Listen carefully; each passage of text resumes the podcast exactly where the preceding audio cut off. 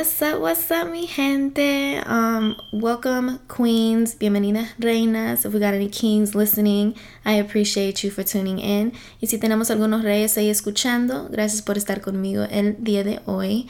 So, welcome to Letters to My Daughters. I'm your host, Claudia. For those of you that don't know me, I'm a full time realtor out in Columbia, South Carolina. I'm also a full time assistant to one of the owners of the brokerage that I hang my license at. And on top of all of that, I am a full time mother of three super energetic, super outspoken, and super opinionated little girls. So my life is pretty hectic and really, really busy. But I chose to create Letters to My Daughters because I wanted there to be a safe space where women could come in and they could share their stories, they could share their experiences, they could share, you know, the lessons that they learned while going through that experience uh, any advice that they would give, the knowledge and wisdom that they gained, and also any resources that they're willing to share with somebody going through, you know, a similar situation. Uh, I'm a huge, huge believer that through our stories, we can really help others. We can motivate them, we can inspire them, and even help them get through a situation that they might be going through in their lives. So, um, I think that whenever we go through something, a lot of the times we feel like we've we're going through it by ourselves, that our lives are collapsing around us and it's just like this really dark place. But we don't realize that sometimes, you know, someone has already gone through something similar and they were in that dark place at one point in their life, but they got out of it and they're striving. They survived the chaos and they're doing really well. I think that, you know, a lot of the issues that we go through, um, we go through them and then it makes us stronger in the end. So, other than that, I also created letters to my daughters because of the fact that I do have three little girls.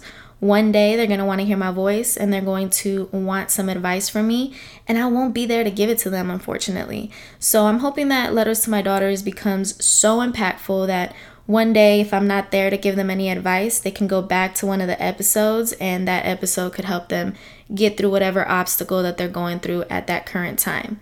So, let's get into today's episode. So, today's episode is called Caged and Rock Bottom.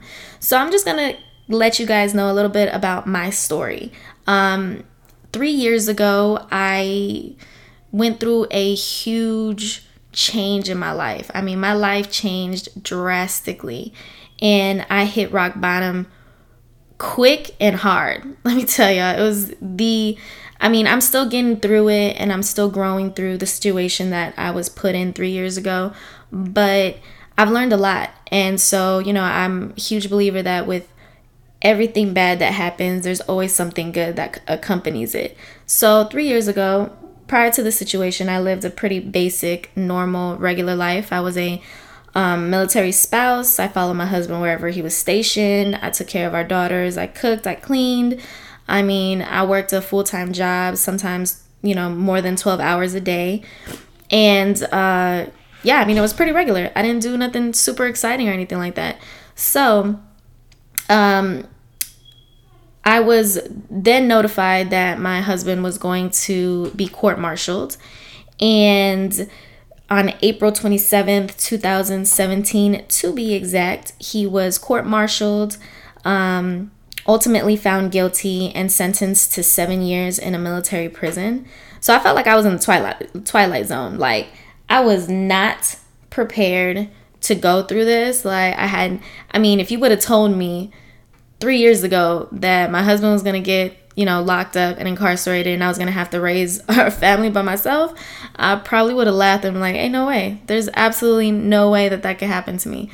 But it happened. So I remember uh, at the time I was pregnant with our youngest. I was about six months pregnant or so. And um, there was a lot of things that were omitted from me because of the fact that I was pregnant and they were trying not to stress me out or stress the baby out and things like that. However, while going through the court martial, I found out a lot of things uh, that I didn't know about. So there was a lot of emotions that I go I was going through at the time. I was angry. I was I felt super betrayed on all levels. But I think the emotion that really overshadowed everything else was sadness. just because, you know, I'm a woman and I understand how important it is for a little girl to have her father in her life, you know. Um, your dad is your first example of what a man should be like. And uh, and that's super important. You know what I mean? Your dad puts you on game on things that, you know, your mother can't. So it, it sucked because I knew that it wasn't because he was trying to not be there for them. He had no choice but to leave. So my daughters have been without a father for three years. And as a matter of fact, our youngest daughter hasn't even met him before. So um, it that's really, really what hurt me the most. And I mean, I was destroyed after that court martial. I felt like I, I couldn't I couldn't even fathom like going through life without him because even though I worked full time, I made my own money and everything like that, he was really the head of the household and all I was was the support. Whatever he had going on, I was I was there backing him up 100%, you know? And so I had to change my mindset from the support to the provider. And that was that was a really hard transition to go through because i really thought you know something was going to happen and he was going to get out and he was going to save me from this situation. Um, and, and that's not the case. I had to save myself. So after the court martial um, i had to put on a brave face. I had to go to the um, to the daycare pick my daughters up and explain to them in the most easiest way possible that they weren't going to see their daddy again. So at the time, he and I agreed that we wouldn't tell anybody what happened, that we would just say that, you know, he was overseas and hopefully, you know, something would happen, appeals would go through or parole would go through and he wouldn't be there the entire 7 years. Honestly, I thought that maybe a year and then that would be it, but it didn't happen that way. So, if you know me personally and you're listening to the story, you've probably heard that story come from me. That, um, oh yeah, he's overseas. He's not going to be here for another 18 months. And you've probably heard that from me every single year. um, so, surprise, he's not overseas. He's incarcerated. Um, and it was just something that at the time he didn't want me to share with anybody. And honestly, it really wasn't anyone's. Um, business really what was going on in my personal life. I'm choosing to share it now because I know that there's women out there that are going through something similar and why not share my story and why not share how I was able to overcome. I'm still overcoming it and I'm still trying to dig myself out of the hole or climb myself out of this hole but um but I'm doing it. And so it's not the end of the world and I feel a lot a lot better about the situation than what I did three years ago. So after the court martial, I was super depressed. I mean, I felt like a zombie. Thankfully, we had a couple that stayed with the that stayed with me, very close friends of ours, um, and they really.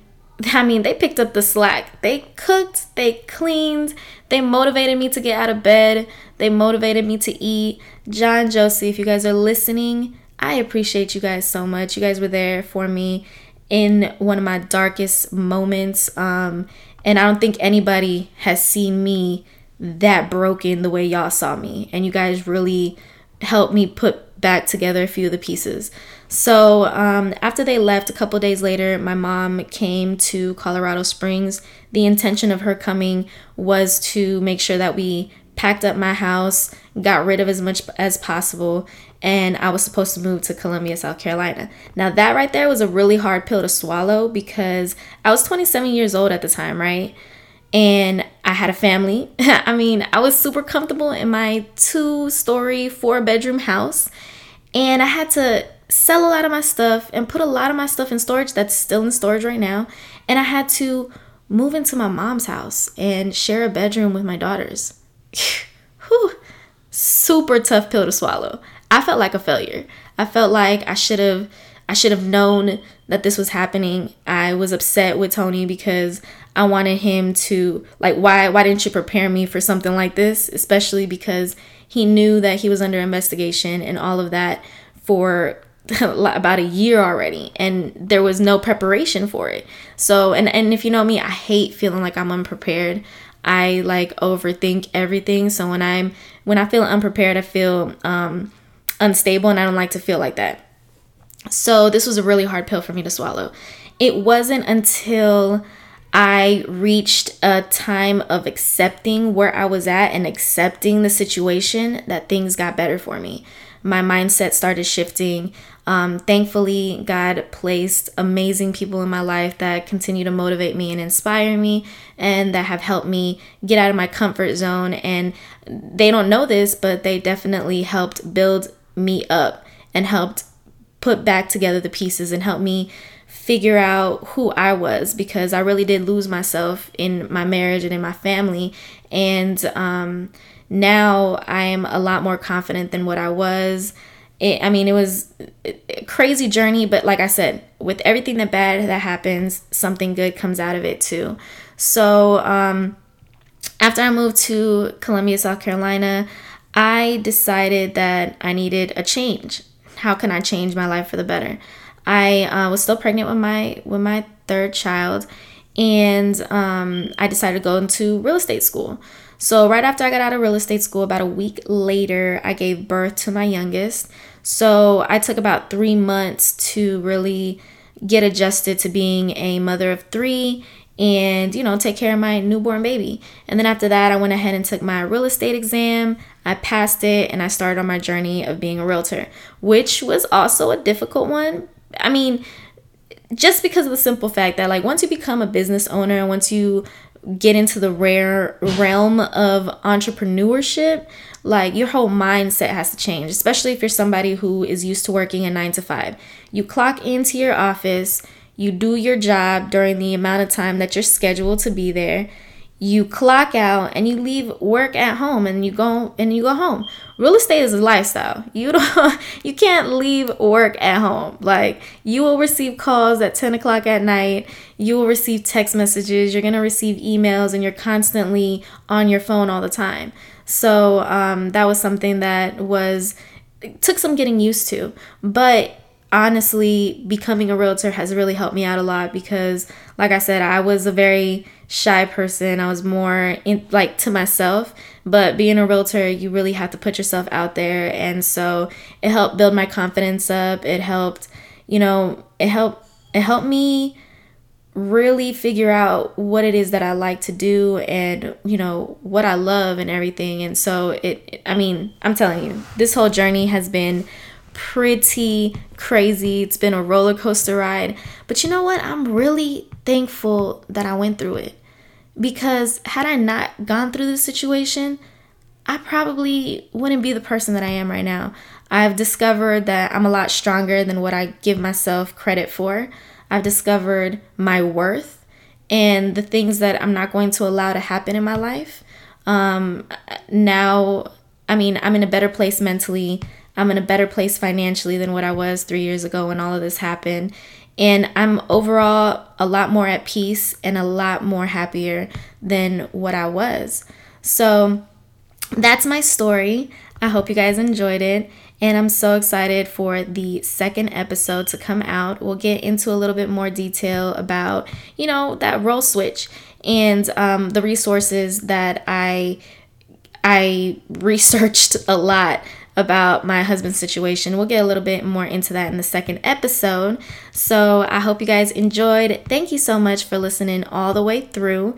And yeah, I hope you guys have an amazing week. I appreciate you, and I'll talk to you later.